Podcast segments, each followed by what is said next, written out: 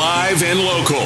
This is the game. 1037 Lafayette and 1041 Lake Charles, Southwest Louisiana's sports station. Open for the end zone. It's a Saints touchdown. Streaming live on 1037 The Game mobile app and online at 1037thegame.com. This is the Jordy Hultberg Show. Hey, baby, we're going to be here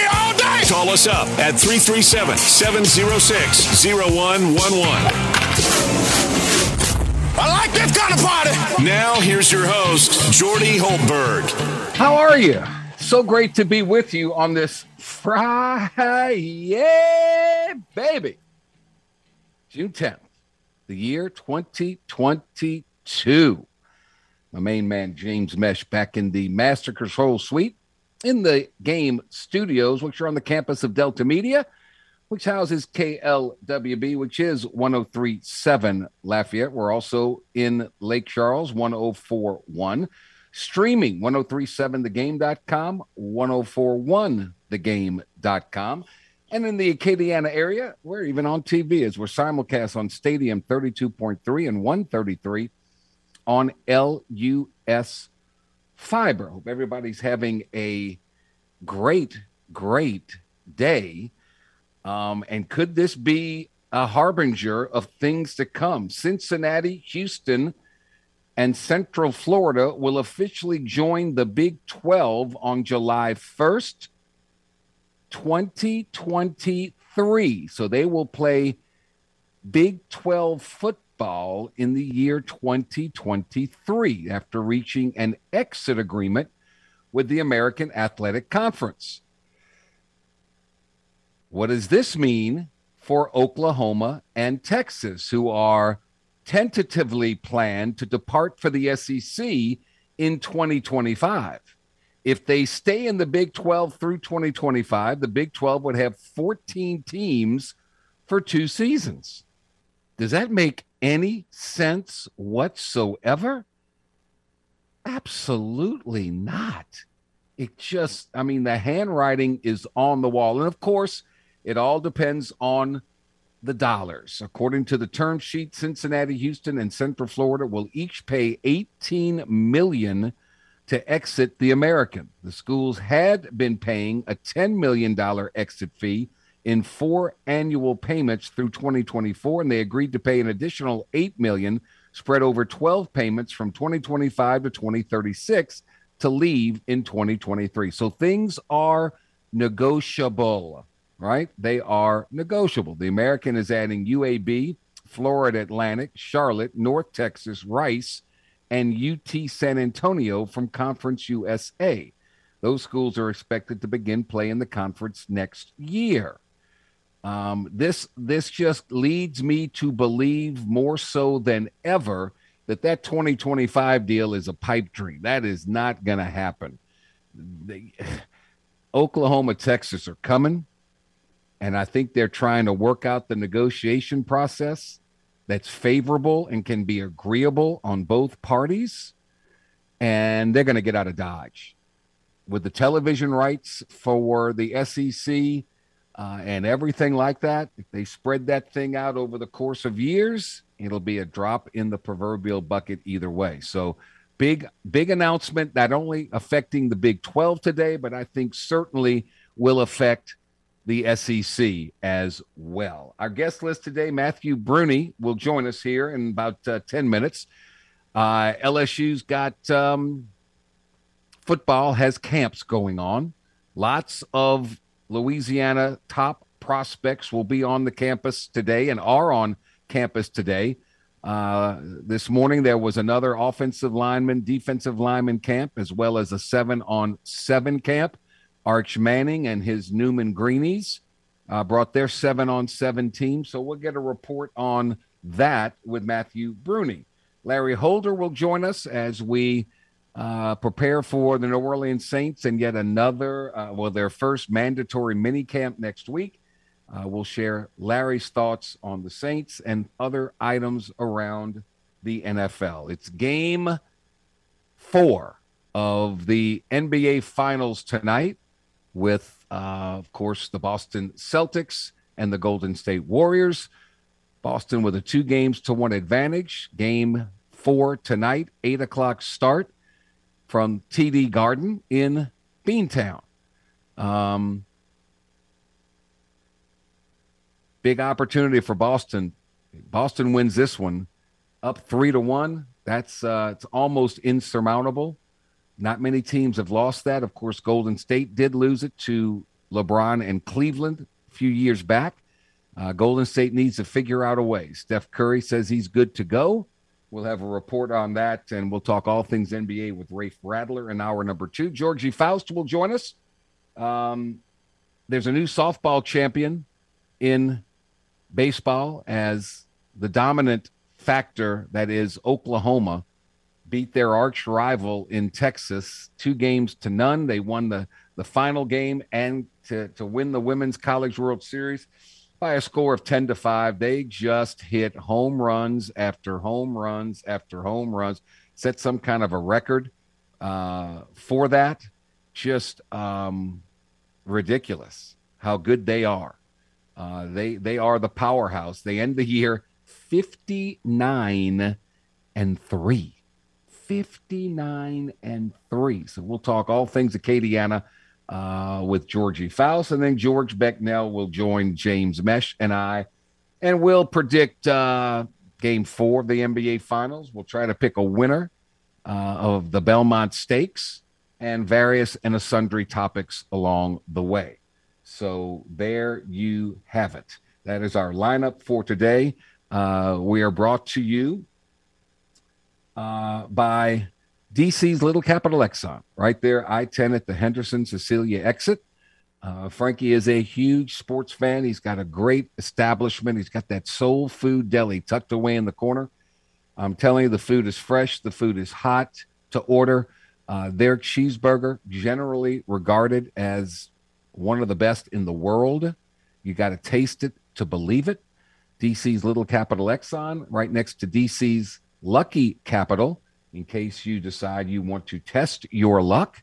Um, please be advised to do it properly, smartly, within your means, uh, but have fun. And that's what DC's Little Capital Exxon and DC's Lucky Capital are all about. Frankie would love to say hello to you. He's got a great staff, um, a, a, a store filled to the rim very nicely, very easy to find with great products um, everything you need for your snacks, your car ride. They've got everything at DC's Little Capital Exxon. Yes, indeed. Yes, indeed. Um, so again, lots of recruits coming on board today, and we'll see one of those that are in hot pursuit of is the uh, regarded as the number three prospect in the state, and that safety Derek Williams of Westgate High in New Iberia. He reportedly visited earlier this week to LSU, Alabama, Texas A&M, Miami, and Clemson are in hot pursuit of this five-star prospect. So um, you've got all of these things happening uh, Arch Manning is regarded as the number one prospect in the state, the quarterback from Newman. Wide receiver Shelton Sampson Jr. from Catholic High in Baton Rouge is regarded as the number two rated recruit in the state.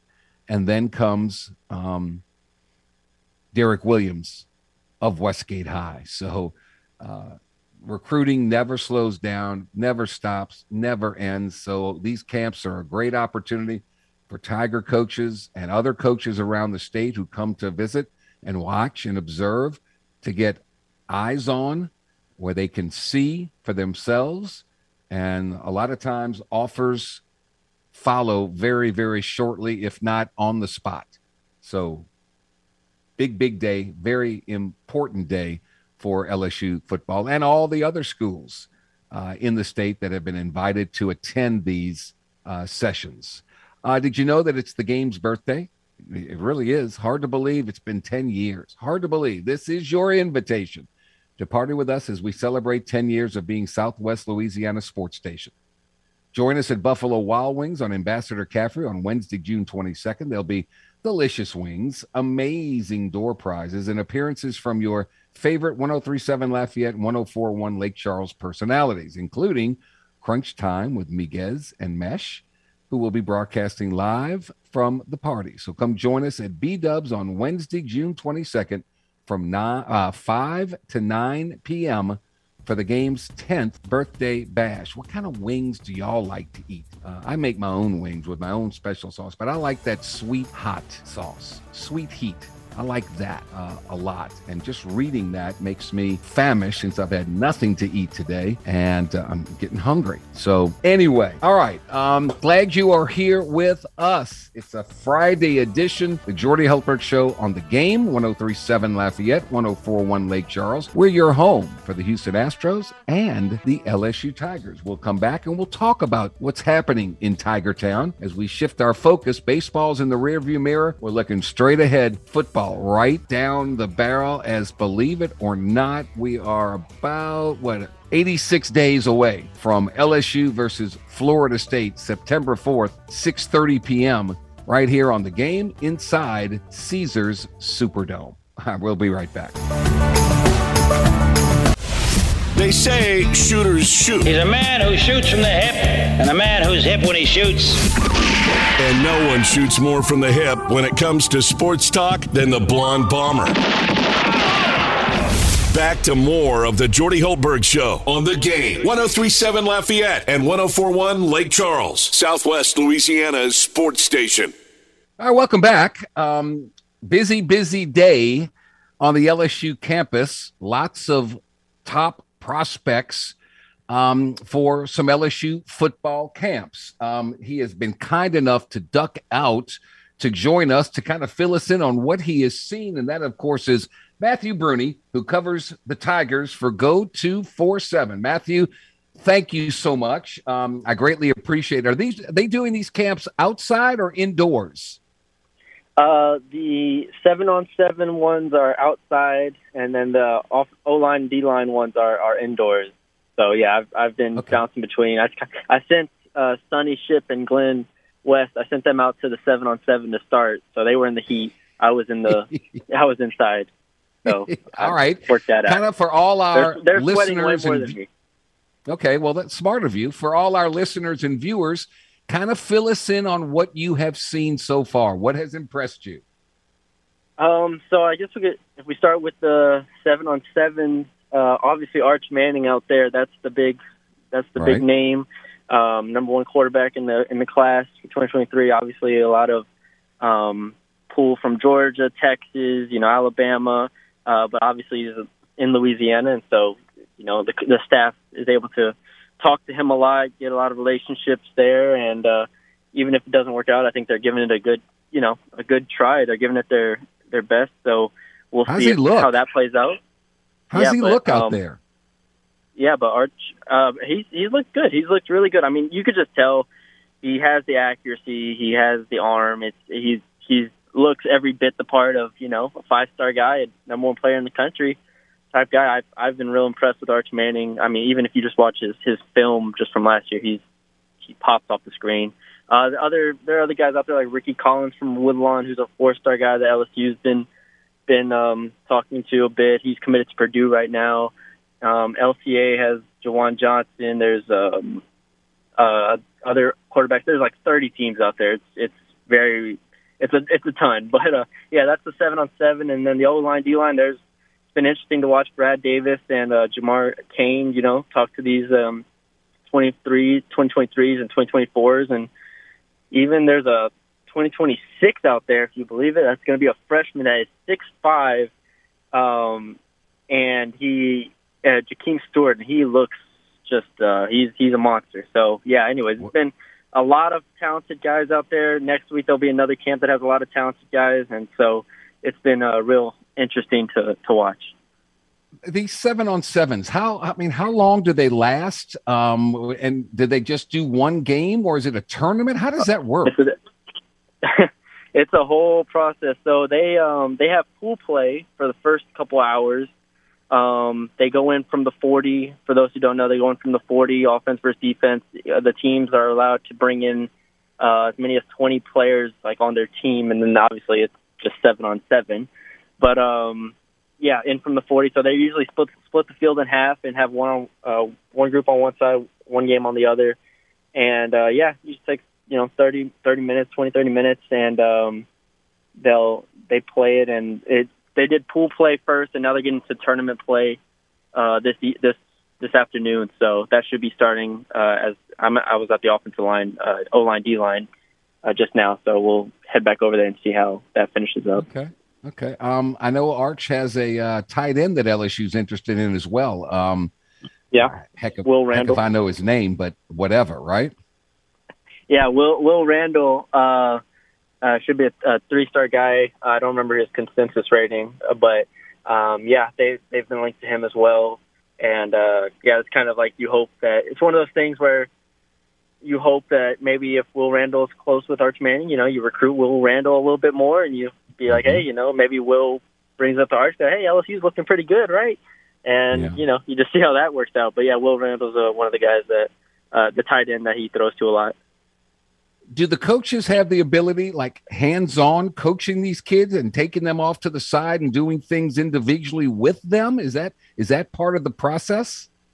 during during camp, yes, during camps. Now seven on seven, I am relatively new to the whole seven on seven scene here, so I'm not sure how much is. Now they they talk to them as far as they definitely talk to them. How much of it's coaching, I don't know, but at the camp, Uh-huh. it's definitely a lot of coaching. So the O line D line camp I was at earlier uh, this morning had you know Jamar Cain, Matt House, um, you know a lot of the the the coaching staff was there. They're, they're definitely pulling guys to the side and you know coaching them up, you know giving them tips here and there, and especially you know 2024s and 23s that they're looking at like, hey, you know this could be a guy that we're in on. They're they're pushing them. You know I think that's one thing I've you've seen a lot over the past two weeks of camps. It's like if you see the guys that they're interested in just on how engaged they are with them to a degree, you know. So they're trying to see what they're made of, see what they're built, and just see what their uh, their attitude is. Matthew Bruni, go two four seven. Um, do you see a lot of coaches from other schools around the state uh, in attendance there today? Oh yeah, yeah, definitely. It's a it's a big deal for for those coaches. La Tech, ULM, you know, ULL. Uh, you go down Southern. You know, there's there's a bunch of Tulane. I know was there too today.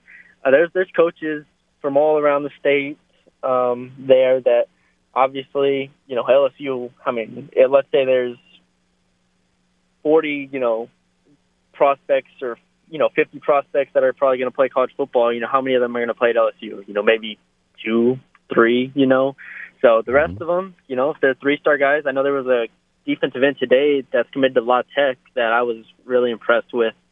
Three star guys. So now there's definitely a lot of coaches from around the state that are there that get names, great. you know, get relationships and do the same thing as the LSU coaches. You know, pull them to the side, talk, you know, maybe coach them up a little bit here and there, and it's a yeah, it's a whole um, whole ordeal with the coaches across the How- state.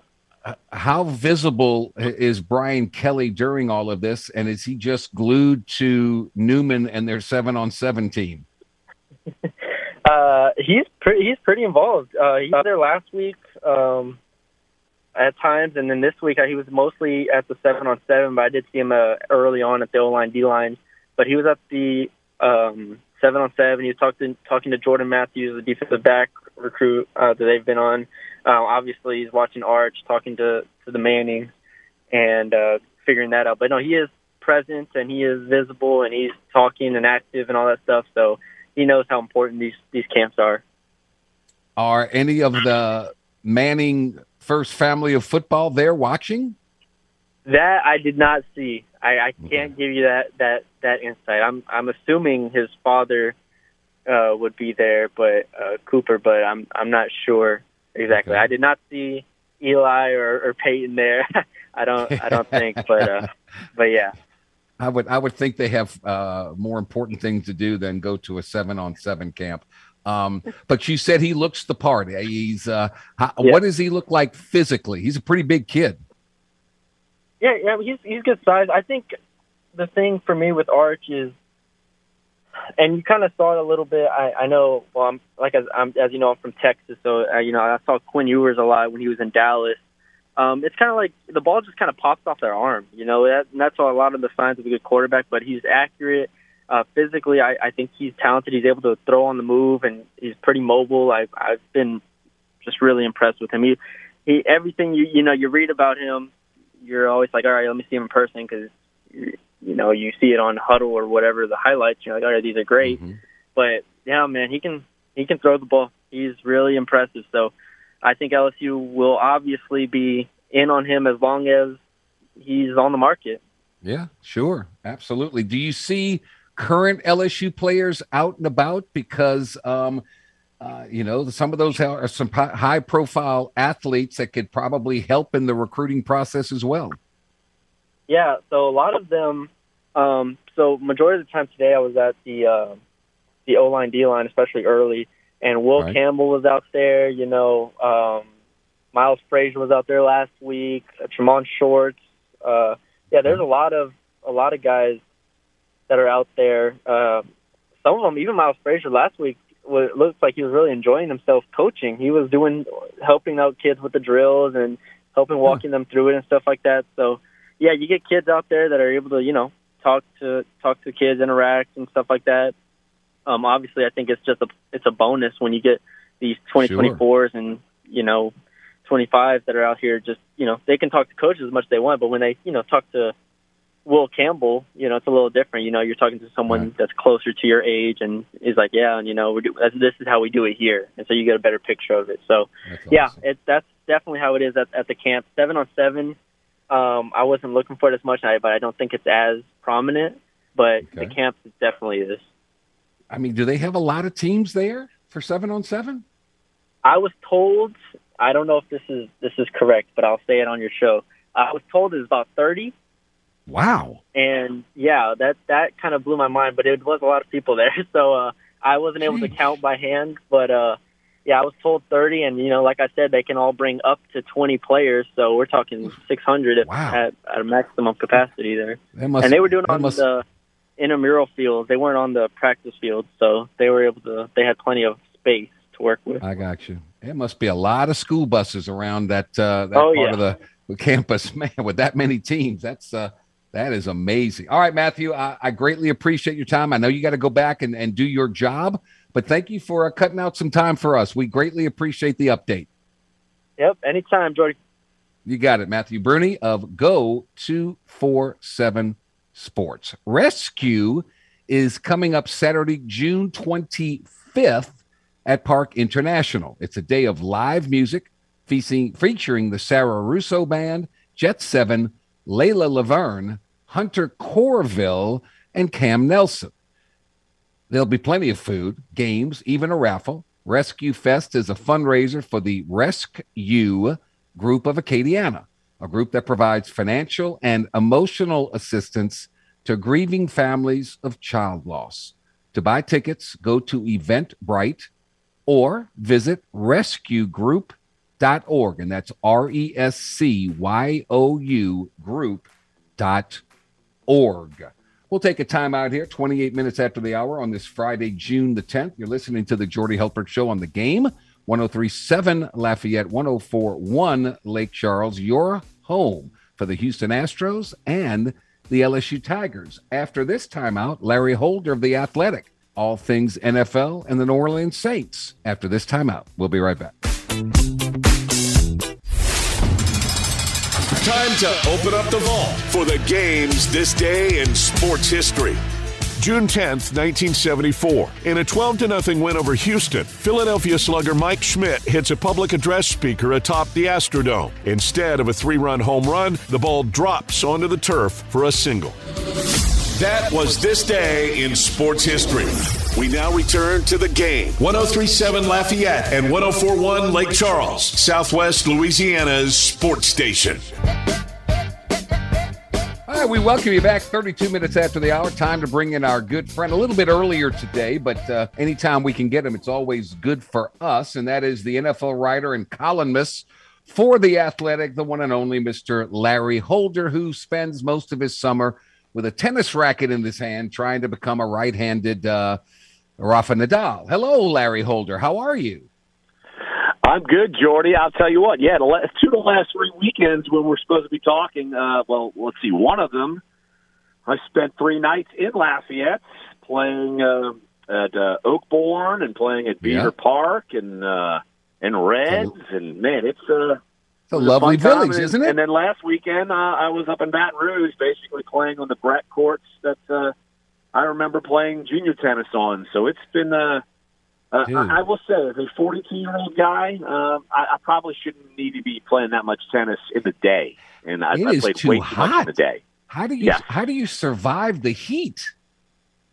I will tell you what. Uh, when we played, oh gosh, three weeks ago, and I played three matches, singles matches in a day at Oakbourne, and it was. Uh, I won my first two, and guess what? I saw the wall, I hit the wall, and just uh, yeah, the third match did not go so well for me.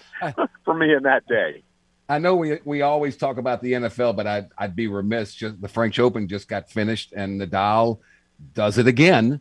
Um, he, he's he's kind of remarkable. Has there ever been a player more dominant on one court or one surface in, in any sport of any type like Nadal is in Paris? I can't think of anyone. And what's actually was pretty remarkable. And Jordy, you know me. I'm just I'm half the time I'm sitting at home writing, but I'm I'm watching Tennis Channel because I'm a, a, a dork, uh, Yeah. a tennis dork, and it is. Uh, he had to bail out of a tournament playing. Uh, well, he he didn't bail out, but he lost to uh, Denis Shapovalov, and he had that foot injury. And people were wondering, man, what's going to happen when he goes to Roland Garros? How's he going to do? And Uh-huh. all he does is just goes out and and and tears up the field. And uh, look, he was probably pretty fortunate by some unfortunate circumstances when. Uh, uh, Sascha Zverev goes down with an ankle injury in the semis, but uh, then he Yeah. told he tells uh, Eurosport after the final that he had so many injections in his foot that was numb, and he went out and beat Casper Ruud three three and zero. I mean, so Yeah. that's it's remarkable amazing. uh, how how uh, how he, well he's done, and even at his age, it's it's mind blowing because he, he kind of blew Djokovic out the water two He rounds. sure before that. did. He sure did. Have we seen the last of Federer? When's the last time we've seen Federer play? Oh, it's been a while.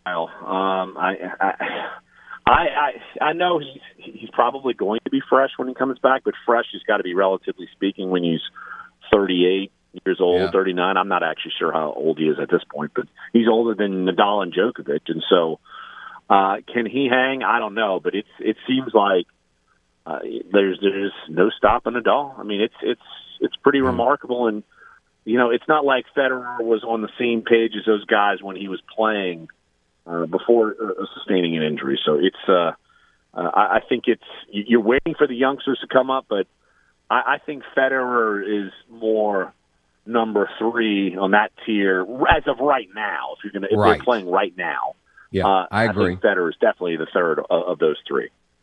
All right, we got uh, Saints mandatory mini camp coming up next week. Um, Michael Thomas still not going to play, is he? What it sounds like. Dennis Allen saying that he's doubtful to play. And I mean, do you need him uh, in a mini No. camp? No. Would No. you like him in training camp? Yes. So I think that's more of there might be concern if he's not playing significantly in in training camp. And Okay. are they going to limit probably his action there? Yes. You want him ready for the regular season? Yes. But you also want him to have some kind of rapport with Jameis Winston and Yeah. and the offense that is now being run by Pete Carmichael. So I'm I'm not gonna go over the top, but I think people are just tired of hearing that Michael Thomas isn't going to play, uh, and so I I, think that, that that yeah that that is people are uh, rightfully a little ticked and wondering when this is going to happen. Uh, but I, I'm, I'm going to give you, I'm going to give like one more level of let's calm down, and it's for this OTA mini camp season, training Yeah. camp. If he's not on Different the field story. at all, I mean that's a massive problem. Right. I'm with you. Larry Holder, the athletic. So, what is the purpose of mandatory mini camps? What do coaches, teams, what are they trying to accomplish uh, in these days, in, in the short period of time? What are they trying to do? I think it's more about kind of indoctrinating the rookies, players they haven't seen before, like newbies, Okay. like Tyrann Mathieu, Jarvis Landry. Okay. You know, uh, you know they weren't on the field the entire time, but they were on the field. So getting them used to kind of how things are run there. But it's definitely more the younger players, rookies, undrafted guys, people that are kind of on the bubble and.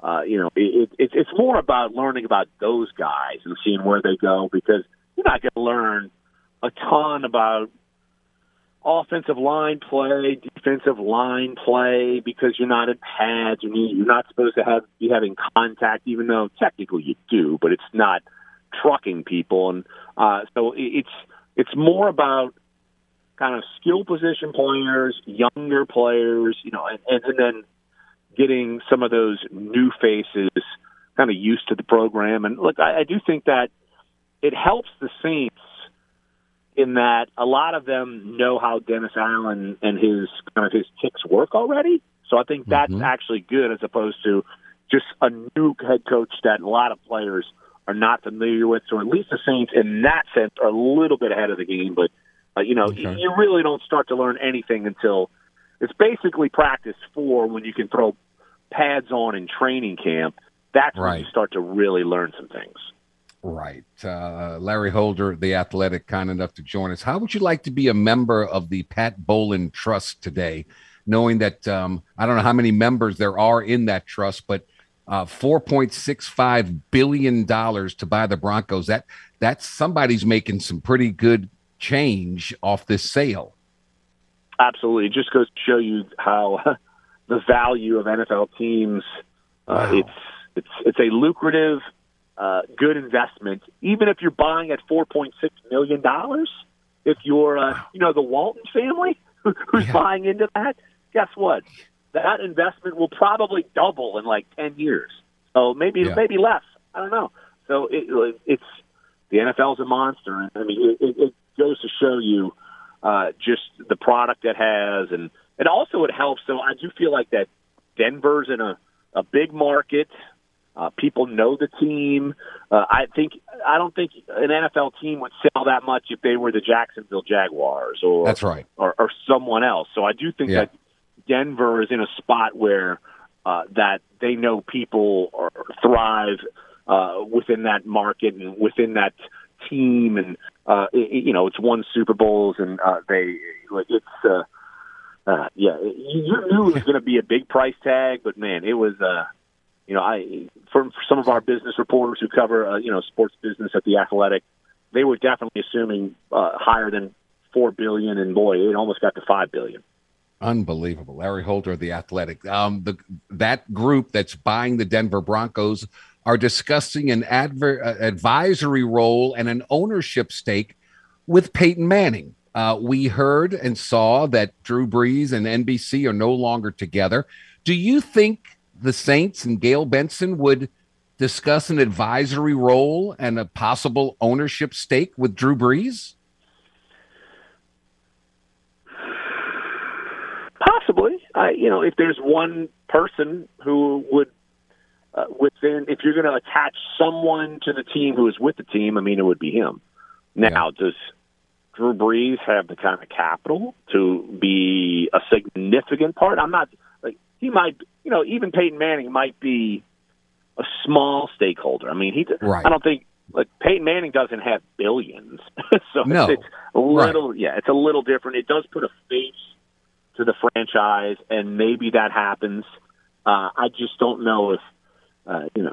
We're not talking about Peyton Manning or Drew Brees being the primary owner. I mean, we, we we've seen No, athletes no, no, no, no. I'm saying maybe Right. a half of a percent. You know, just anything. Um, well, they would, but I- just well, uh, in other words, would they, that, and I- it would be a good investment. So I think, Yeah. that- I think, But more think importantly- be fair. more importantly, the advisory role. Do you think he would fit in in in that sense? Oh, absolutely. Uh, It's it's look.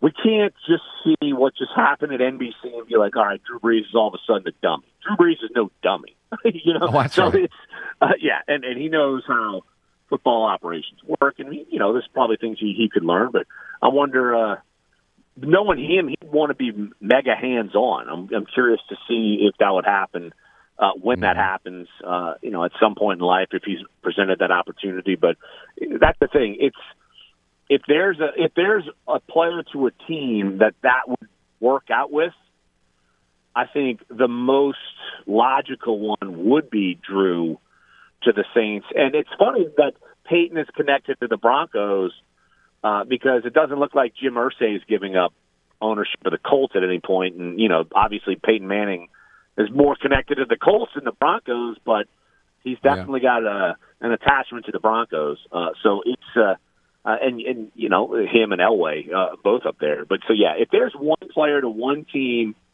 that would connect and make that most sense, if you're talking about ownership and having a, a taste of it, it's Drew Brees to the Saints.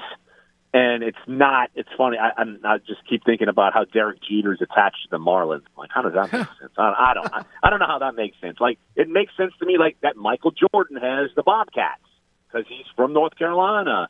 So it's, yeah you know, but Drew would make a lot of sense to even to be attached to a new think, ownership group yeah. When that happens, and that's not going to happen, you know, until uh, until Gayle Benson passes, really, or until right. she just decides, hey, I want I want to do it. And we've we've already heard kind of the uh, the, the the plan there where she's going to give back. So, and it's it's a it's an awesome plan that she's got rolled out. Yeah. Um, She's got her act together. Uh, Larry Holder of the Athletic. Um, here we are in June. Still no team for Baker Mayfield. New team for Baker Mayfield. Still no new team for Jimmy Garoppolo. What what what are your experts around the Athletic and your thoughts are on on these two and where they might be headed to, if anywhere? Hmm.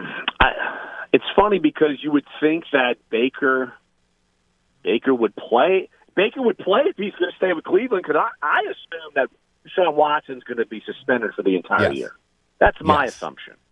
And but yet, does ba- Baker doesn't want to be a lame duck quarterback, even though you right. know he's his contract status is kind of in limbo.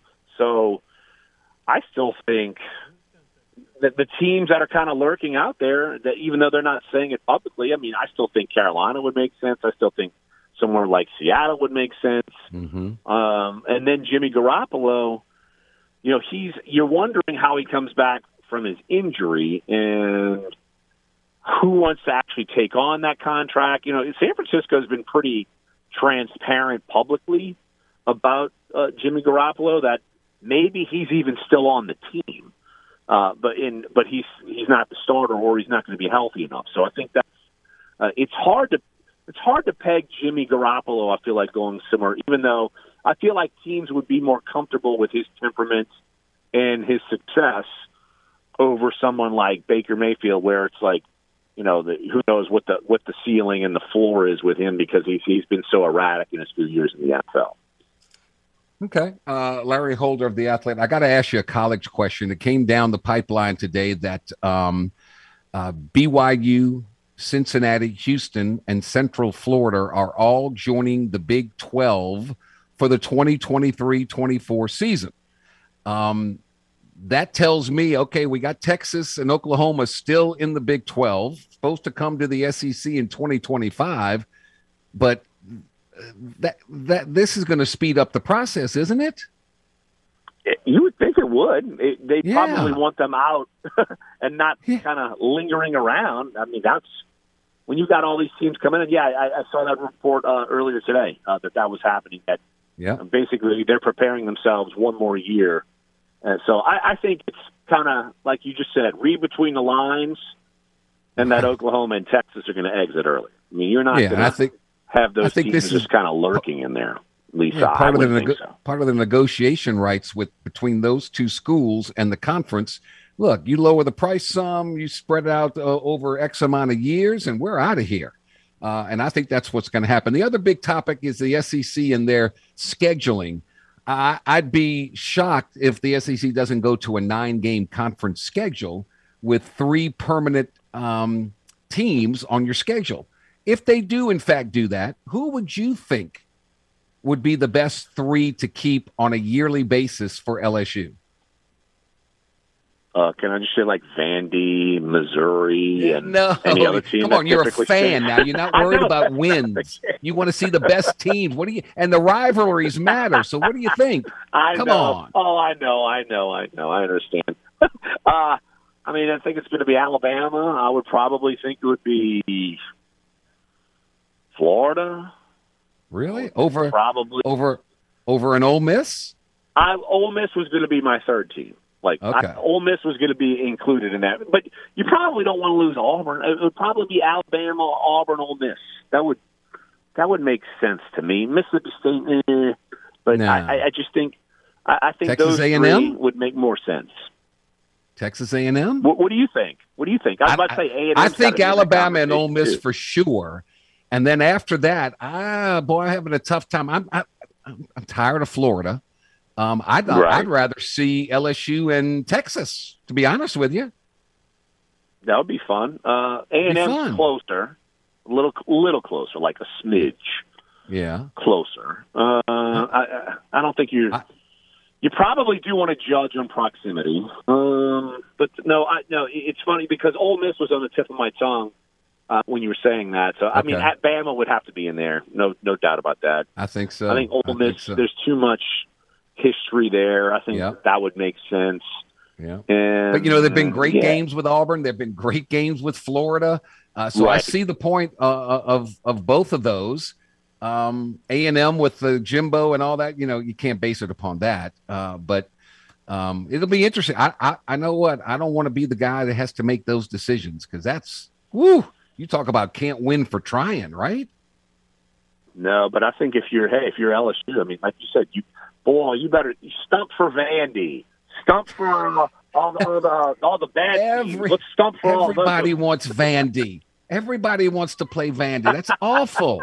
It's awful. It's a great city, but man, what a dump. God, what Jordy, it's just because stadium. everyone has a great rivalry with Vandy. Come on, man. Yeah. It's huge rivals across the SEC, right? You know what I remember about Vandy? I remember Cecil the Diesel Collins going down with an injury, and he was never the same afterwards at Vandy with Gerry DiNardo coaching him. What a stud was he was. ninety eight. Was that ninety eight? Something like that. Yeah, what a stud he was. Gee whiz. Yeah, he Goofy as they come, but what a runner. a trouble, a bit of a troubled soul. Yes, a bit of a trouble. So, your boy Yeah. Arch Manning's in Baton Rouge today playing a little seven on seven football. How about that? I'm not holding my breath on that one. No, Uh, me neither. Yeah, yeah. I uh I've always kind yeah, I've- I've heard through the grapevine just kind of the last through the last year and a half. I mean, it, it, it that Texas would be kind of the favored spot, but I know Georgia's. I mean, it's basically. I feel like it's between Texas and Georgia. I mean, is that kind of Okay. the sense you're getting? I, I have no clue. I have no clue. I, all I know is Alabama signed another kid from uh, Zachary, Eli Holstein or whatever.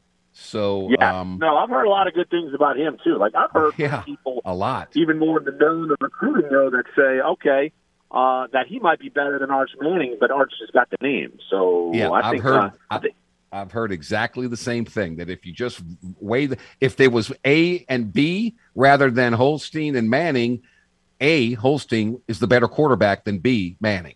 But we'll see. That's why they well, well, you have Eli. Eli's the first name, so you might assume he's a Manning, right? That's right. All right, Larry Holder, you got kids to pick up, so um, uh, we'll let you go. Oh man, we covered everything. Tennis. I mean, we, gee whiz, we went around the gamut. But but it's always fun on these slow, slow summer days. But y'all have a great weekend, and thank you so much, man. All right, Jordy. Always good catching up with you, buddy. Take All care. right, buddy. You take care. Larry Holder of The Athletic. The Game Clubhouse at 1037thegame.com or 1041thegame.com can help you with your date night blues. That's because once you become a member of our rewards club, you'll have the opportunity to win excellent prizes like a $50 gift certificate to the Half Shell Oyster House. We want to help you take your lady out for some delicious seafood, but you can only win that $50 gift card uh, to uh, Half Shell Oyster House by joining the Game Clubhouse at 1037thegame.com or 1041thegame.com. Back to wrap up hour number one here on the Jordy Hultberg Show.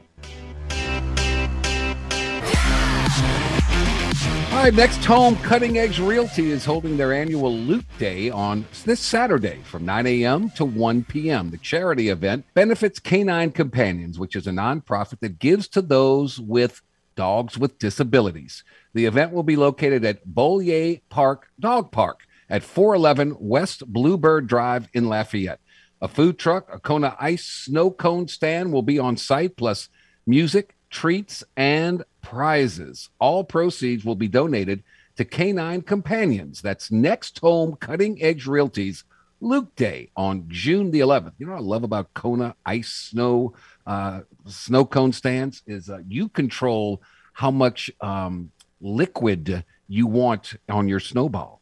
You don't get that guy or the girl behind the the, the thing that uh, skimps on the syrup. So you get to control how much syrup you want and I want a lot. I want a lot. I really do. All right, coming up, hour number two, uh, NBA talk with Rafe Radler, all things Acadiana with George Faust, and we'll pick some some games and some horse races and talk a little bit uh, with George Becknell and James Mesh. So that's coming up, hour number two on this Friday, June 10th. The Jordy Hultberg Show on the game, 1037 Lafayette, 1041 Lake Charles, your home for LSU and Houston Astro Sports in Southwest Louisiana. Live and local. This is the game. 1037 Lafayette and 1041 Lake Charles, Southwest Louisiana's sports station. Open for the end zone. It's a Saints touchdown. Streaming live on 1037 The Game mobile app and online at 1037thegame.com. It is a Saint Touchdown! This is the Jordy Hultberg Show. Hey, baby, we're going to be here. Call us up at 337 706 0111. I like this kind of party. Now, here's your host, Jordy Hultberg. Hour number two of two on this Friday, June 10th, the year 2022, center stage. The NBA Finals game four tonight with the Boston Celtics at home leading the best of seven series against the Golden State Warriors, two games to one, a very pivotal game for the Warriors. Steph Curry says, I am playing. I'm not worried about it. So let's talk some some hoops. We'll talk finals, but we'll also talk a little bit about the Pelicans with our good friend. Um, he's always busy, but he's kind enough to to give us some time today. Rafe Radler, the co-host of the New Orleans Pelicans podcast at Pels Pod. Rafe, how you been, man? We've tried for days now. So glad we could hook up, man. How are you? No, absolutely. Uh, thanks for having me on, Jordy. Yeah, it's been a, it's been a crazy couple of days, but I'm excited to finally make it. Yeah, that's great. All right. Um, uh, David Griffin was on a podcast and he said that uh, Zion Williamson is a max player and said it's an easy decision to offer him the big uh, money extension, five year, $181 million max rookie extension this summer. Um, he says it's not a big decision. It's a pretty easy decision. What do you think? Uh, I mean, he, he's right on a lot of accords, right? Like when you've seen Zion play, when he's actually been on the court, he's been nothing less than sensational. Um, Every opportunity that he's had a crack at him. So the biggest thing is is keeping him healthy. Um, you know, as far as how the contract is structured, that will be the part that I'll be paying the most attention to. Right. Um, I'm sure the Pelicans are going to put some things in place uh, to, to to sort of protect themselves, but it's hard to deny what you've seen once the guy has been on the court. He did say what becomes significant as a team that's a small market team and as a team that can't make mistakes in terms of injuries over time, you have to indemnify yourself in some way for that, and that's fine. But the decision on whether or not this is a max player is an easy one. So um, I wonder, is this going to be a cut and dry, very easy thing, or is is Team Zion going to go? Whoa, wait a minute, we want it all guaranteed, all taken under control, and, and maybe that's where we have a, a line in the sand drawn. Right. I, I think it'll be hard for them to position it that way, right? Like even even you know their camp can see, hey, the past three years Zion's only played 85 games. It's Right. hard to make that argument to demand something up front uh, when you haven't shown the ability to be healthy long term. And so, um, if you if you've kind of taken a look into how Zion's been around the team this summer, he's been working out. He looks like he's in great shape thus far. It looks like he's bought in from every aspect, even you know, he came out and said it in his post game presser. So the fact that he's with his teammates now, the fact that he looks like he's enjoying the basketball yet again, tells me that it kind of leans like he's he's, he's going to make this easier than not. Wouldn't it be great? Um, he's showing all the signs that he wants to be a part of this team, wants to be a part of the community. Wouldn't it be great to sign this kid to this deal and to end all this speculation that, that always seems to follow uh, the great players that the Pelicans land? Right. I, I mean, it would be a huge thing, right? Uh, to, to, to, to piggyback off of last season and what the yeah. team was able to overcome um, and, and the wins and success they were able to have in the playoffs versus the number one seed uh, in the in the in the dance. It's you know that's something you can definitely grow off, and then to add him to it and him a motivated uh, Zion and in a way that you know you you've seen how quickly the the world falls in love with you, and you see how quickly that they fall out of love with you to see how dedicated he can be and, and the addition that he can bring to Brandon Ingram and CJ McCollum, I think the whole world's ready to see what that team can look like. You brought up a great point how quickly people can fall in love with you, how quickly they can fall out of love with you. Has anything like that happened more substantially than to what's happened with David Griffin? I mean, if you had asked me in January, this this bum's got to go. He's got to go. And now all of a sudden, CJ McCollum, and you see the development of the rookies. You see the hiring of Willie Green, and now you think, well, maybe we maybe we got the right guy. Yeah, I mean, with David Griffin, it's it's a phrase that if you follow Pelicans at all, sustainable success is something he's aimed with and been consistent with since the beginning. Of course, at the first couple cracks at it, didn't look so great, right? Uh, yeah. you, you, had a lot of missteps with the Eric Bledsoe and the Steven Adams, but you corrected that right away. Um, and, and, and long term, what you're looking at is a bunch of good guys, tough nosed guys, defensive oriented guys that you found in the second round, that you found undrafted, um, that you found in the first round at the 17th pick to add True. to the superstars that you already have. You've got to kind of give it to them uh, in yeah. that regard to kind of handle the team. Now, how it looks moving forward the success will have to play out, or you may feel the same way, you know, after next season. So uh, it'll all be determined on if the Pelicans can stack some wins together. Yeah, if they're a playing team, uh, I'm I'm I'm get get get David Griffin out of here. Uh, they got to be a, a, a, in the top seven. They got to be in there with with a shot. Um, which takes me to later on this month with the NBA draft. We've we've discussed this before, but when you look around, I, I, look at the NBA finals in, in particular, and I, and I see, I don't care who the player is. I don't care if he's seven foot or if he's six four or six two. I want a dude that can score on the offensive end, make good decisions, handle it, pass it, shoot it. But I want somebody that can defend on the other end. So I want the proverbial two way player, whoever it is, whatever size he is. I don't care Give me a guy that can play on both ends of the court because that's what it takes now to win in this league. Yeah, uh, absolutely. So the three guys that I would probably have penciled in that area are Bennedict Mathurin out of Arizona, Johnny Davis out of Wisconsin, and Dyson Daniel, who was in the G League, uh, the Ignite team. Those three guys all have really high ceilings. Uh, Bennedict yeah. is more offensively in his ability to shoot the ball, which the Pelicans desperately need. They were ranked yeah. at the bottom in that category. Johnny Davis is you know, he was a Big Ten Player of the Year, so in defense is his calling card. So you know you're going to get that right out of the gate. He was able to score 20 points and lead uh, per game and lead his team in scoring, but he's still got to work a little bit on his shooting motion. But he's able to get to the cup in creative ways and power his ways to the basket. So the ceiling for him is really how he develops offensively. And then Dyson Daniels, another hard nosed defender, long. Think of Herb Jones when you think of his ability to defend on the perimeter. And he's got a lot of craftiness and a lot of his ability to facilitate in his offensive game. It's just where can he get from a shooting standpoint? So those are the three the three kind of uh, key names you would probably look at around that eighth pick. How the draft falls, as if the Pelicans stay put at eight or not, that's to be determined.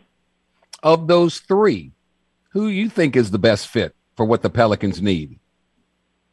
Uh, I would I would still lean with Bennedict Mathurin. Um, again, you got to kind of think of Trey Murphy, but at the guard position, right? He's a guy who absolutely can fill it up from behind the arc. As a freshman, he averaged 41% from three on about five yeah. shots per game. As a sophomore, 38% from three. There wasn't more than one Pelican that was over 37% from three last season. So, and that was right. CJ McCollum. So, um, yeah. if you look for a team that's going to have Zion, that's going to have CJ, that's going to have uh, BI that's going to have JV guys that can create and score on their own. There's going to be a lot of open shots for guys coming off the bench trying to find their way and being able to do things offensively. So if you're going to have open shots, give me the guy who's a steady three point shooter and let him build offensively okay. from there. I'm with you. Um, uh, Rafe Radler with us. I, I th- you know, the return of Zion and this team staying healthy obviously is um, the most important aspect to the success of this team. But besides that, I think, I think the development from year one to year two of Trey Murphy is going to be very, very significant. How big of a leap does he take, confidence wise, um, offensively wise? Uh, you know, the whole gamut. How much he improves, I think, is going to be so significant uh, to the success of this team. Agree or disagree? Oh, absolutely. I, I think you saw as the the year kind of teetered on, and obviously the peak of it was Trey Murphy in that that pivotal Lakers game when the Pelicans came back from beyond 20 at home. Um, you saw the development, you saw the growth. It may not have happened as quickly as Pelicans fans would like, but you saw right. him being able to put the ball on the floor a little bit better, be able to defend a little bit better. And so by the end of the season, You've got him seeing minutes in the in in the first round of the playoffs as a rookie who hadn't yeah. played for the majority of the season. So uh, right. uh, his development is going to be crucial to this team. He's the best shooter on this team, a pure shooter. He led all rookies in, in three point percentage. And so if that guy continues to grow at the pace that Willie Green has seemed to get the best out of every single player thus far on the roster, the sky's the limit for where that second unit could be and how the Pelicans yeah, thrive altogether as a roster. I'm with you, Rafe Radler, co-host of the New Orleans, New Orleans Pelicans podcast at Pels Pod. Uh, your quick thoughts on uh, the finals uh, with Boston leading two games to one, game four tonight at uh, the TD Garden.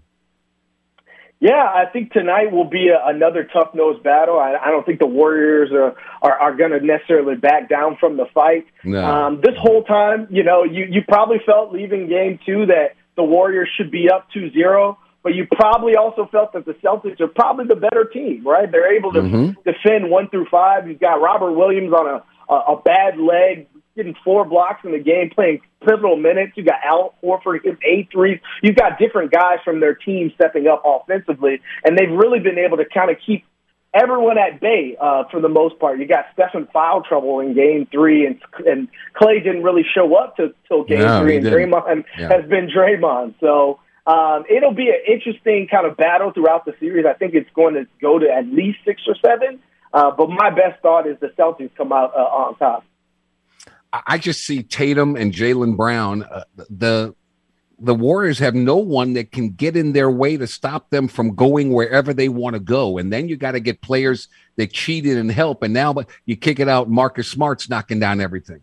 Um, all their other players are knocking down shots. So the, the Warriors, and they're a good defensive club, but their inability to right. stop Tatum and Brown is has been the difference in my book. Yeah, absolutely. If you if you look at the series, the thing that glares out is the size and the athleticism. The Warriors have a lot of guys who are more finesse and the ability to shoot the ball and create that way. Whereas the Celtics are some hard nosed guys that can defend, that are all strong, that all have length, that can all uh, kind of move their feet to one part or another, whether it's a guard, wing, or big man, right? And so you see them kind of using their size and kind of going at will. You saw Robert Williams really yeah. destroying the boards last night over Draymond. And it's really something I'm not sure if the Warriors have an answer for for, for three more wins. So uh, it'll be interesting to see how it all plays out. Uh, but yeah, I mean, thus far the Celtics have been the stronger, more dominant team. You know, you mentioned uh, Williams. Uh, in my perfect wish list for the Pels, they need a great outside shooter, and boy, I wish they could get somebody that could could protect the rim defensively, like this Williamson. I mean, like uh, Robert Williams III can do. They boy, somebody that when when you're driving in there, you're looking out the corner of your eye. Where is he? Where is he? Mm-hmm. Um, I don't know if Zion's that player, uh, but I would sure like to have one like that. Yeah, Um, I see. I, I I look at Zion and the way he plays. It's almost more of a of a guard wing type than it is a, a, a forward center type. You. And so I'm not sure if he's ever going to be um, this paint protector or anything like that. But when you look at the Pelicans roster, if they don't make a move in free agency or anything like that, I could see a Larry Nance taking another step because you got to remember he was hurt um, the majority of the time yep. his, as a Pelican, but he was able to kind of offer some pivotal moments uh, in the playoffs. Another another leap of growth from Jaxson Hayes. Maybe you get that type of athleticism. There, there were times when Jackson was very good defensively, but the size of bigger centers and things like that have been reasons why he's been kept off the court. So a combination of those two, or maybe some move in free agency, would absolutely do the Pelicans well. Rafe, I, am so glad we got to talk. I really, really value your opinion, and, and, you do a great job. And thank you so much. I hope you have a great weekend, man, and uh, relax a little bit. But always fun to talk hoops with you, man. Really appreciate it. Absolutely. Thank you for having me on, Jordy. You got it, buddy. Rafe Radler, kind enough to join us here today. And speaking of today, uh, might be the day that you finally decide to join up and sign up for the game clubhouse. Not only is it free to join, but you get the chance to enter to win tremendous free gifts like a $150 gift certificate to Mr. Lester's Steakhouse. Mouth watering steaks cooked to perfection the way you love it.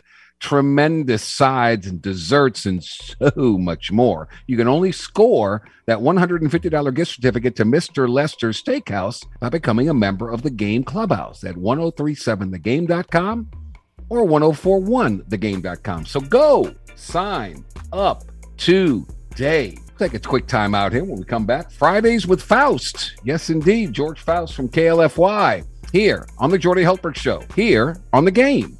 1037 Lafayette, 1041 Lake Charles, your home for the LSU Tigers and the Houston Astros in Southwest Louisiana. We'll be back. There's no better way to wrap up the work week than talking with the man regarded as the king of Acadiana sports media, KLFY Sports Director George Faust. It's time for Fridays with Faust here on the game. 1037 Lafayette and 1041 Lake Charles, Southwest Louisiana's sports station. George, what's happening, buddy? What are you doing? Are you driving the kids around or what are you doing right now, man? Uh, right now, I am actually at the house chilling like a villain. I love it. Uh, super, super regional play underway. Let me update everybody. One game uh, in the books. East Carolina beat Texas 13 to 7. Uh, one other game underway. Bottom of the fourth, Oklahoma 3, Virginia Tech 0. Of course, George doesn't care about any of that until Saturday when his vaunted Ole Miss Rebels head to Hattiesburg. It's so funny. Um, everybody was was man, Mike Bianco. He's gone. He ain't gonna make it through the season. Now he's got him in a super regional. Uh, yeah, and now well, they love him again. Two wins away from the College World Series. It's it's crazy how this business is. That business is right. Uh, It happens, uh, uh, and it's interesting. Virginia Tech. I was I was actually just watching that. Um, and Virginia Tech is coached by John Szefc, and he used to be an assistant for the Raging Cajun, so um, under oh. Tony Robichaux. So yeah, okay. he, he, I, I was watching that with a little bit of interest, uh, just because I, I'd like to see them uh, get get a, get through to, to the uh, College World Series. Uh, if, then there'd uh, be somebody to pull for. Yeah, if Oklahoma baseball, if Oklahoma baseball's half as good as Oklahoma softball, my gosh, what a juggernaut they are! Right. Yeah, really. I mean, look, it was it was almost like it was Oklahoma, and then you know, good luck if you if you if you uh, you're facing up against us because there's nobody who can who can put up as much as we can. So yeah, I I didn't watch a whole lot of that, but I did no, see that they were just dominant. Dominant. They got, so yeah, I did know got that. Some girl from Hawaii that all she does is hit home runs. I every time, seems like every time she comes up to bat, gone, gone, gone. Well, that, that's a good thing to have, I guess, uh, yeah. especially in uh, in softball, man. You, all you got to do is get it up in the jet stream, and you got you got uh, you got some ch- you got a chance. George, I, I talked about this, and I want your opinion of it. I I feel, um, albeit in losses, I feel I feel really good about the future of LSU baseball, and I feel really good about the future of the Raging Cajuns baseball. I, I think I think they got the right guys running the ship, and they those kids play hard, uh, and I think the future is going to be great. I, I think you're right. I think LSU's in, in a good spot. I really do. I, I know they they really believed that they were going to win. Uh, I, I know uh, listening to Gavin Dugas talk about uh, the game and how how emotional he got after that loss to Southern Miss. Uh, it, it just I, I could tell the program, uh, you know, is, is not that it was in bad shape, but I can tell they're they're they're where they need to be. And uh, and with, with regards to the Cajuns, I, I had a chance to talk to Matt Deggs. I'm going to have a one-on-one conversation with him on Sunday night on uh, Cajun Nation, and you know he's really happy about where this program is and how how much they've how far they've come over the past few years. You know, it's been it's been rough, and he he said this before that you know it's like a uh, he's only been the head coach technically it seems like for like a year and a half, although it's been about almost three at the end of the third year.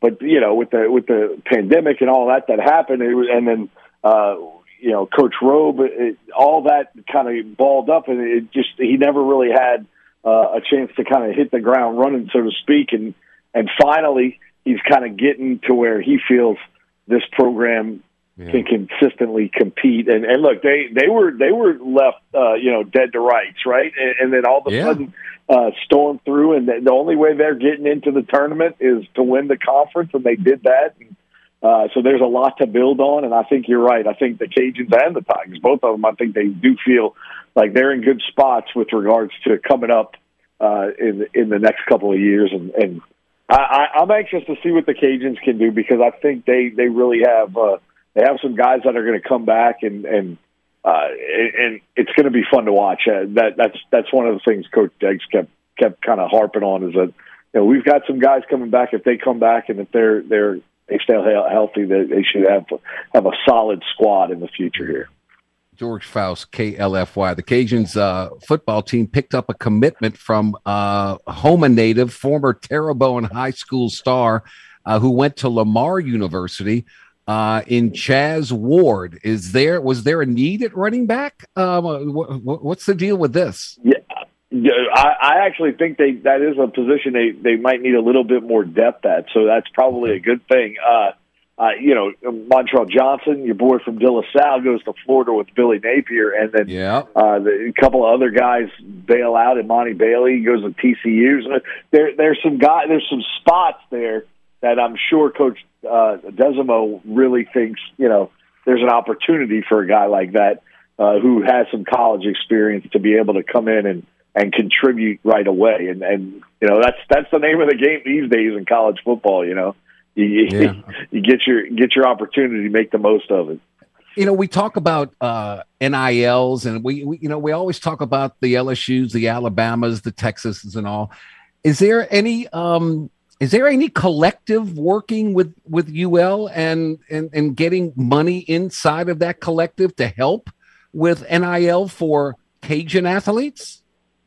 Yeah, you know, I, I know that uh, that the athletic department, uh, Dr. Maggard and those guys, they have uh, a system in place uh, that, that kind of it's relatively new from what I can gather, but they, to help the athletes and the student athletes make uh, access uh, whatever's out available for them. I, I, I'm not sure if there's anybody on the team right now that actually has, uh, you know, a, a, an NIL deal that that is eye eye popping or anything like right. that. But I, I do know that they're they they work with the athletes to improve their brand and stuff like that on social medias and stuff and and things of the like. But um, yeah, the only guy I can think of was Levi Lewis, who had he he got something with the Lafayette uh, uh, tourism, I believe, uh, food uh, right. uh, vendor. Uh, that's yeah. the only one I can think of off the top of my head.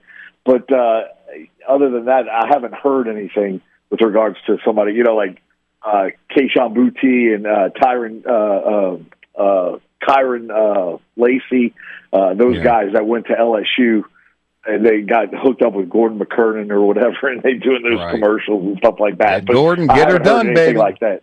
That's get it. her That's done, it, right? George George Faust, KLFY. The big talk um, is about scheduling in the SEC. We see where the Big 12's got four new teams coming on board in 2023, which tells me Texas and Oklahoma are going to be into the SEC before 2025 for sure. But how quickly they do, we'll see. Um, and then we're talking about scheduling, and, and I'd be shocked if the SEC doesn't do a nine game conference schedule with three permanent teams year in, year out. You're an Ole Miss guy. Who are the you got to have Ole Miss, Mississippi State, but who are the other two teams that are important to Ole Miss fans? I think LSU is one, uh, and probably I, I, I mean I would say Alabama probably too. I mean not not historically, but I, in, in the recent history, I think that's been a good a good matchup. I mean, Alabama's obviously got the got the better of it a few times, but uh, Ole Miss has kind of sprinkled in some wins. But every I, I, I think people enjoy playing Alabama if you're from Ole Miss. You know, you, you enjoy that that that trip to Tuscaloosa or Birmingham, wherever they're going to play you. Well, here's uh, the problem. here's the problem with that. When you look at Alabama, yeah. well, you got to have Auburn. Auburn, you yeah. got to have Tennessee. And yep, that's a big one. Do you have LSU? So if if you yeah. can't get Bama, uh, yeah. who's number three for Ole Miss? And don't tell me Vanderbilt, doggone it. Do not tell me that. yeah, let's go with Vandy. No, that's funny. Maybe Arkansas. I, you know, I, that that'd be an interesting uh, interesting one. Uh, uh, so yeah, it's, e- I mean, it's not Arkansas easy. You know what I'm was- saying? No, no, it's not at all. Not at all. I mean, maybe Tennessee. I don't know. There's, I don't know. Yeah, that's uh, maybe Auburn. Maybe Auburn's Maybe that, Auburn. that other one. They always they always play Auburn. Uh, that's an interesting contest too because the the coaching dynamic that used to be with Tuberville and Ole Miss and Auburn, and so there there was some rivalry there. Um, so maybe maybe that maybe that uh, instead of Alabama, maybe Auburn, and then LSU, and then uh, obviously Mississippi State. That, They, yeah, uh, they Uh, that's a that's an interesting question, a good good one to think about. yeah, it's uh, it's not as easy as you think. Um, they announced Right. the uh, upcoming SEC Media Days, which begin Monday, July 18th, day one. In the Yeah. leadoff hitting role, Brian Kelly of love it. LSU. Hitting Yeah, second, yeah. Lane Kiffin. And third, who's pretty humorous, but they their team sucks, uh, is Eli Drinkwitz at Missouri. Drinkwitz. I mean, That's he's funny. funny, Um, but nobody cares. Right. Uh, I mean, Lane Kiffin's going to draw a crowd. Brian Kelly, obviously, because of he's, he's at LSU, that's going to be huge. And then, But it's then- day one, the first one, so everybody. But guess who's last? Guess who's dead last? When everybody wants Nick to just Saban? get out of town because they're sick and tired of it. Jimbo Nick Fisher. Saban, Alabama. oh, really? How about that? is, is that is that is that in Atlanta or is that in uh, Birmingham this year? I think it's in Birmingham. I think. Yeah, I think last year I'm- they went to Atlanta, if I if which was like the first time in forever. Yeah, I think they're But going. uh, I think they're heading back, but I, don't quote me. I'm not positive about that. Um, right, right, right. I understand. I, I, that's why see. I asked. I, didn't know. Yeah, I'll Oh. have to. I'll have to do Yeah, research on that and figure it out. All right. Um, thank you for chilling like a villain with us today. I appreciate that. Absolutely, absolutely. Always a pleasure, man. All right, but A- a enjoy the Friday weekend. afternoon here. I- I hope you have the weekend off. I do actually. I do. I got Oh. get to watch uh, my son play a little baseball, and then uh, uh, yeah, just kind of my daughter, my my little four year old daughter. Her birthday's tomorrow, so Meredith turns five, and uh, go. she's the caboose. And yeah, we're gonna awesome. we're gonna. You know, she all she I'm a- wants right now is donuts. I think I can Ah, swing that. Yes, yes. she she keeps I telling us, understand "I want completely. donut, donut." Donut holes, chocolate covered with sprinkles. I, I know all about it. I, am going to be in Youngsville Sunday early at that All right. sports complex for a little beach volleyball tournament. Oh, nice, nice. that? You playing or you watching?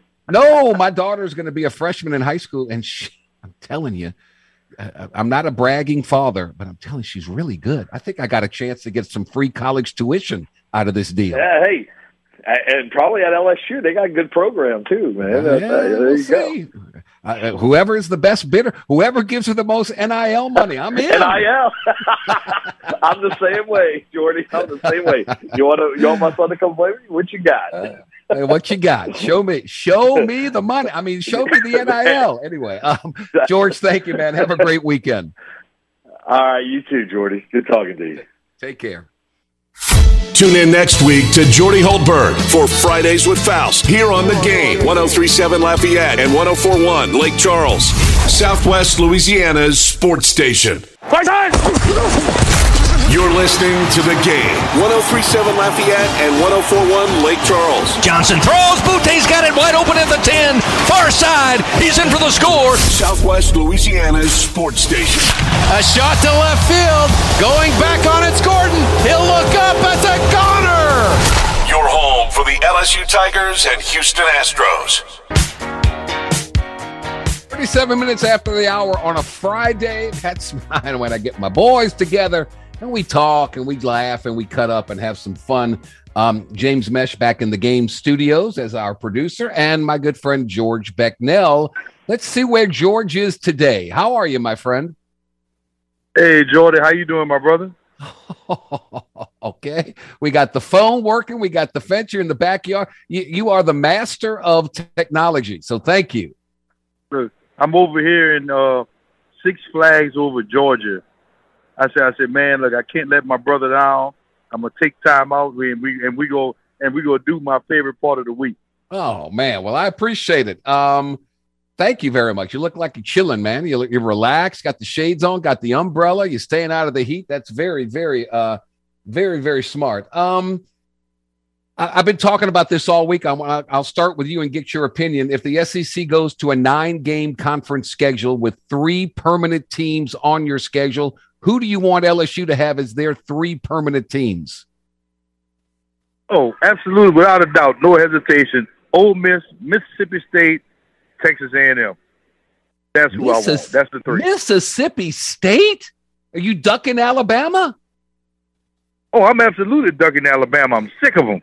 like, like let Alabama have Auburn and Tennessee and whoever the hell else they want. Man, look, I'm tired of them. Yes, we're ducking Alabama. Okay, James. Let me ask you this one. Uh, well, well, I, well, I just ugh, Mississippi State, gross. Can't stand them. Anyway, Guaranteed W. Oh, those Guaranteed cowbells. W. Okay, we're better than that, George. Come on now. James, with the news, uh, with the news today of BYU, Cincinnati, Houston, and Central Florida joining the Big 12 in the 2023 season, what are what are your thoughts about Texas, Oklahoma, and their departure from the Big Twelve to the SEC? Come on down. Love that when? evens when? now and now if you could. Yeah, I love well. love some new comp. Yeah, you can't do it now, but yeah, you'll, you will have to wait till the... you'll have to wait till about twenty twenty five, if I'm not mistaken. That, uh, yeah, well, it, it comes down to dollars and cents mm-hmm. and how much the exit fee is. Um, but I think there's some negotiation now room here because you don't want to have one year where you have a 14 school schedule and then the next year it goes down to 12, right? So yeah, it, don't, don't you want to get this thing over with? Yeah, you definitely want to get it out the way and you don't have that awkward time period where you have a year or two where you have 14, then you go back to 12, or you end up being at 10 and then go back to 12. Yeah, it's like Texas, Oklahoma don't want to be there. The Big 12 doesn't want them there, but they got to come to a compromise on dollars and cents, plain and simple. So we shall see. George, game four, NBA finals tonight. What are you thinking about the finals and who you got tonight in Boston? Well, Jordan, it's hard for me to go against the Celtics right now. If you look at the way Golden State is playing, the only consistent player has been Steph Curry. Yep. You know, Klay Thompson's been subpar. They need big games from Wiggins and Poole. They haven't gotten it. And look, it's about time. I don't know if anybody else has said this, but Draymond Green has been absolutely terrible. Yeah. I mean, he has been awful. Like he's just out there because he was part of the first three titles. So he's a liability on the court. Boston's getting buckets from everywhere. They getting they getting guys contributing. They're yep. getting guys off the bench making shots. I don't see Boston losing another game at home, which, you know, Golden State could heat up at any time. But based off what I've been watching, you got to go with the Celtics in uh, Game Four. Yeah, uh, Draymond. Apparently, he's got a podcast, and apparently, he's more interested in the podcast than than playing and doing what he does. And then when he does do something, it's always that guy. He's trying to be a Dennis Rodman, but Dennis Rodman goes and gets you 22 rebounds, and Draymond gets you two or Correct. three. Right? Right. He's got 15 points and 15 fouls in this series. So I guess that's his double double. That's right. James, um, if Boston wins and Steph Curry keeps playing like he's playing, could you see Steph Curry being the MVP on the losing side? No, I can't see it because Tatum's Tatum is still getting his, and so is Jaylen Brown. Jaylen Brown's been an ISO monster this whole series. Yeah. So Yeah, it yeah. You, you can't Yeah, you can't you can't get rid of either of them if they win. Yeah, it's happened once or twice in the history of the league, I believe. Yeah. Um, and oh, by the way, for the record, George Faust, I know you're listening. Uh, the SEC media days are back at the College Football Hall of Fame in Atlanta. So, error turnover on my part. It is back in Atlanta uh, for another year. So, good for them. Good for them. Um, saw where Brian Kelly's going to be leading off the SEC media days. How about that? Get the new guy in first and foremost.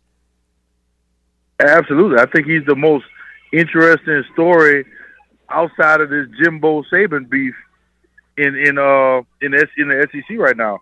You know, he's a new coach. He's a big name that came to the SEC, and he's been working this transfer portal like nobody's business. So I would I want to hear from Brian Kelly, even if I wasn't an LSU fan. There you go. Um, what's your confidence level, James, in Brian Kelly? And and do you, you know, they they, they got the over unders on wins. LSU's picked to win seven games this year. What what what's your viewpoint on that, James Mesh? I feel like I got to hammer the over. I'm not gonna overdo it and be like, oh, they're gonna go 11 and one or whatever. But I feel like the the nine win mark feels a lot more realistic. Okay. I, I don't. I think feel. that- I don't feel like you should doable. over. I don't think you should overdo it because, like Jay Johnson and other coaches, you got to give them a few years and let them establish themselves. But I feel like this will be a good rebound year after being 500 the last two. Okay. If you win nine, you get to a bowl game, you win that, then you get double digit wins. That that's that's a heck of a start.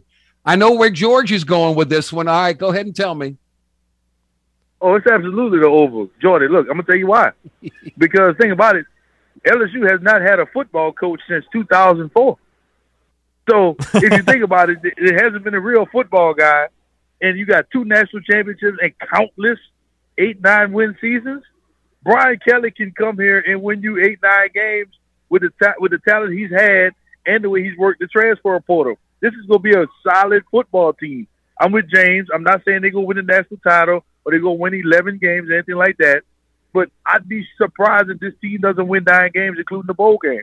I you know would. what I you know what I think is going to happen. I'm with both of you on this one. Um, I think LSU can fall out of bed and win eight games. I, I just do with the talent that they have. Exactly. But I think this is going to be a team that is going to be so um, fundamentally sound, going to be so smart on the field. It's going to be like year two or three when Saban was here. They, they, they, are going to be no offside penalties and false starts Right. and all. You know, they they're going to be disciplined. They're not going to beat themselves. Hallelujah. Uh, and again, it all comes down to who's going to be the best quarterback, and are they going to be consistently good? They don't have to be great; they have to be consistently good. And uh, so I, I, I'm so I think the defense will be fine. I really do. Uh, offense, I got I got to see. I don't know. We got to see. There's a lot of question marks running back wise. Other than Kayshon Boutte, there's some question marks there. Tight end question mark. Uh, but I, I think they'll be okay. I think they'll be okay. Are we, George? Are we underselling the New Orleans Saints this year? Absolutely. Absolutely. I mean, you know, everybody's hard on Jameis Winston, but look at it like this. The Saints last year won nine games. They have an elite defense. They managed to keep that defense together. And they had no offense. Look, you make Taysom a tight end. You go get your Juice Landry. You go get, draft Olave. You got Kamara Ingram coming back. You got a healthy quarterback. And then, oh, by the way, you got your all pro, all world wide receiver coming back this is a very good roster. I, I I don't there's no there's not three teams in the NFC better than the New Orleans Saints. There's not. So I think everybody's underselling them, and I love it like that. They're gonna surprise a lot of people. All right, James, you feel the same way, or you feel differently? Oh, I feel very much the same. I, I think this team will go at, at about twelve and five, if, if, the way I see it. I mean, Yeah. the the over under is I think seven games. It's the same thing as LSU, but the way I, I mean, with Sean Payton, like they, it feels like they value him that much as a coach, and like he pretty much Yeah. has decides five games by himself. But if you look at it, you get Jameis back, you got new weapons for him, you are getting a new tandem in safeties, but you are getting Wil Lutz back, and it feels like get, having that solid and reliable kicker can decide two or three games just by itself.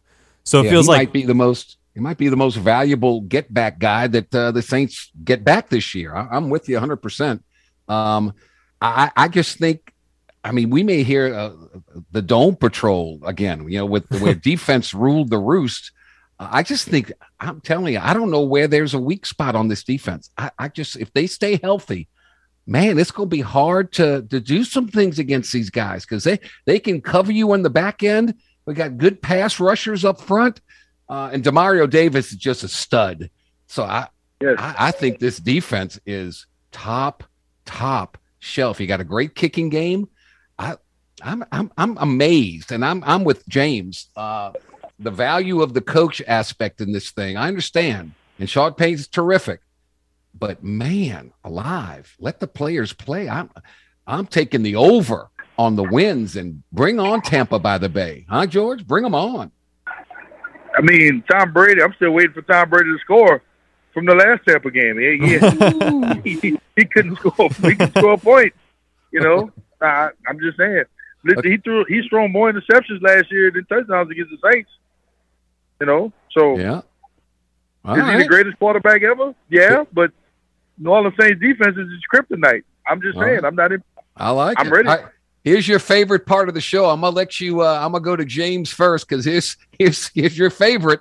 Um, they got the Belmont Stakes on Saturday, third leg of the Triple Crown. There's not going to be a Triple Crown winner, but we have the Kentucky Derby winner. Rich Strike is uh, in it. He's uh he's not 80 to one odds this time. He's seven to two. So James, um, of the eight horses out there, James, give me the winner. Oh man, I'm, I'm looking at it right. I'm looking at it right now, and my boy Skippy Longstocking did not do it for me last time. Nope. I'm I might have to go with Mo Donegal this time. Okay, I, I'm gonna going take with him. my uh, with our handicapper. Uh, Michael Beychok picked uh, Mo Donegal uh, to win this thing. Um, and who else? He had uh, God, he I think he had We the people. We the People in second and Rich Strike in third. So, um, give me a give me a winner there, George. Come on, man, make up for your past flaws. Jordy, I, look, I know, I know, Rich Strike is is fourth in a lot of these polls, but I'm going Rich Strike, and I'm gonna tell you why. Sonny Leon, that's gonna be my that's gonna be my jockey. I believe in him. He left a lot of money on the table over the years. Not tomorrow. He's gonna get his bread. Give me a Rich Strike. I'm gonna go with the guy who earned over a million dollars handicapping horses, and he was the best in the world at it for a year. Uh, and he's always in the money now. I'm going with what Michael Beychok told me. He says Mo Donegal is the best horse in the field for this for this race, which is uh, uh their sprint races. This is kind of like a marathon. So I'm gonna go with Mo. Show me some Mo Mo Donegal to win the Belmont. Um, all right. What else, guys? Anything else we want to talk about? What you doing? In, what you doing in Georgia? Kirby Smarts recruited you or something? Nah, man, you know I bleed purple and gold. Uh, so I'm part of the 100 Black Men of Metro Baton Rouge. Yeah. And we took some kids this week, 48 kids on a tour. We took them from Memphis to Nashville to D.C. Now we're in Atlanta and we're coming back home. That is awesome. That is awesome, man. That's terrific. Uh, they couldn't have a finer leader than you. That's awesome, James. What you got I planned for the appreciate week? What you got planned for the weekend, James? Uh, after I get done with everything over here, I'm gonna head to Toledo Bend. Who? You know, I do like to eat fish. Nice.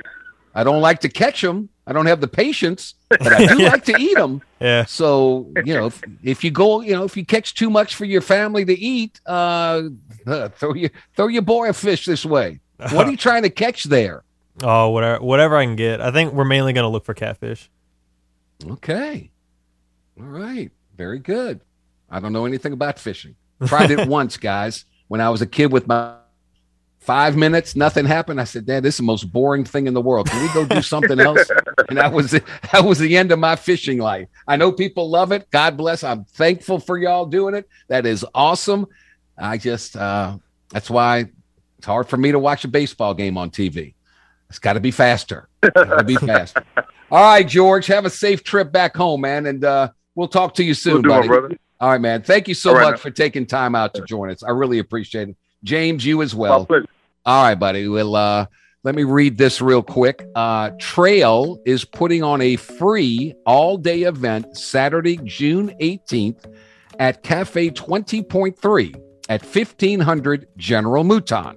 In addition to free paddling, there'll also be a party featuring live music to help out the Mile Zero Heroes by raising awareness and funds to build the new Teachford Park and boat launch at mile zero of the Vermilion River. Donations and sponsorships are welcome. Trail will match up to $20,000 in donations. For more information, visit www.latrail, that's L-A-T-R-A-I-L